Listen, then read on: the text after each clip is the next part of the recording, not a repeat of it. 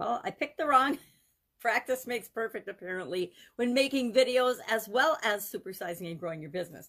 Picked the wrong frame. I was trying to hit a different frame and my, my hand slipped and I hit the wrong one. So this is what we've got today. Practice makes perfect. Practice makes perfect is an idiom that's been around since about 1550, 1560.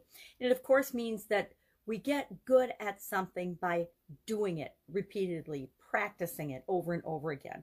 Now, this was said by John Adams and it appeared in the Random House Dictionary, and he's attributed to saying it. Not sure if he's uh, probably he's probably not the first person that said it, but he's the first person that helped to make it famous. And then, of course, Vince Lombardi put his own little twist in it, the famous coach.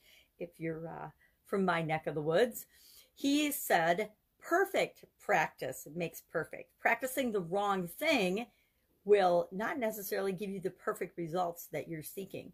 Think of people that have bad habits, us included. We might have a bad habit. If we practice a bad habit and do it over and over and over again, we'll get really good at it. But is it going to get us the results that we want to get in our life? Probably not. Now, I did learn something new yesterday, and maybe I knew it, but I didn't uh, remember it.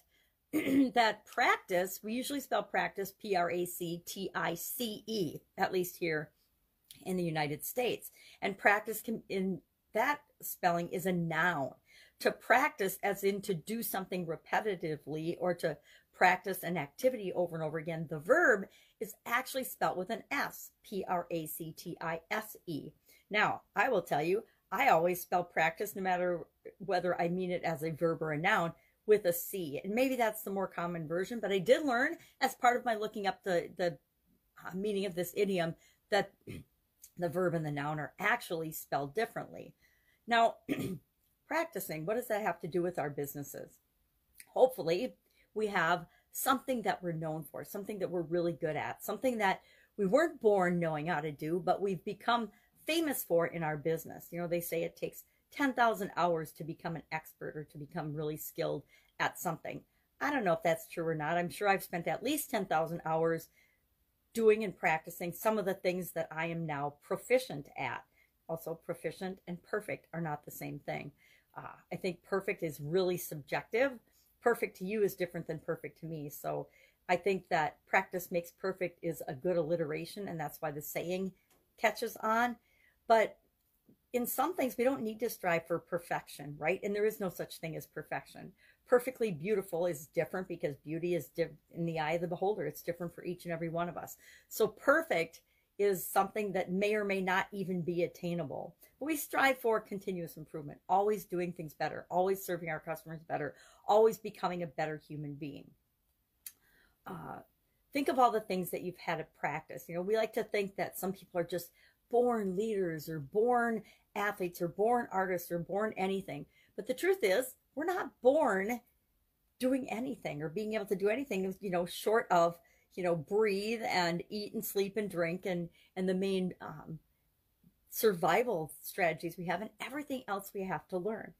We have to learn. I remember it wasn't until I had my kids how much I appreciated the learning process and how people learn and how people learn differently uh, watching my kids learn to snowboard, watching my kids, you know, learn to walk, do anything, reminded me of my experiences learning to do things. You know, sometimes when we, once we get good at something, we forget about all the time and energy and practice that we put into doing the thing when we weren't good at it. Guess what? Whenever we start doing something new, we stink at it. I I think of everything I've ever started doing and and there's that that point at which you start to do something, you want to do it, you want to get a result, you stink at it, but you're like, all right, the only way I'm going to ever get over this hump, and there's a hump at which either we quit, I guess the tipping point would be the, the most common example or the most common phraseology for that.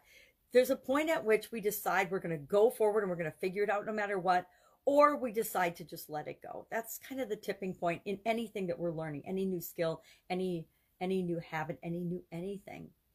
Um, so yeah, I think about when I learned to drive a car. I, I remember driver's ed, and I was scared to drive to do this country driving out in the country. We had to drive on this curvy road, and I was scared to drive on that road. Now, of course, I did it in front of my my driver's ed teacher and my friends, but I was petrified the whole time. And he kept, my instructor kept saying, speed up, speed up. But I was scared on this curvy, windy road.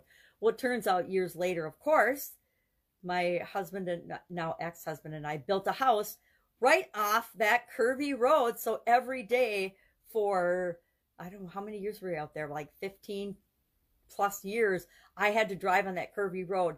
And I remember thinking one day and realizing that I had been scared to death to drive on this road, but now I could do it, you know, almost blindfolded uh, or in the dark because, well, in the dark, of course, because I had done it so many times. I had practiced and I had mastered this road that I used to be afraid of. And that's how we do anything.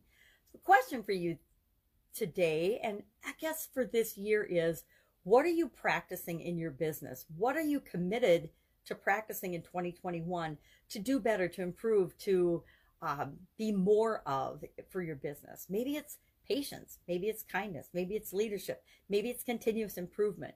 I'd love to see you share that in the comments below, what you're committed to practicing.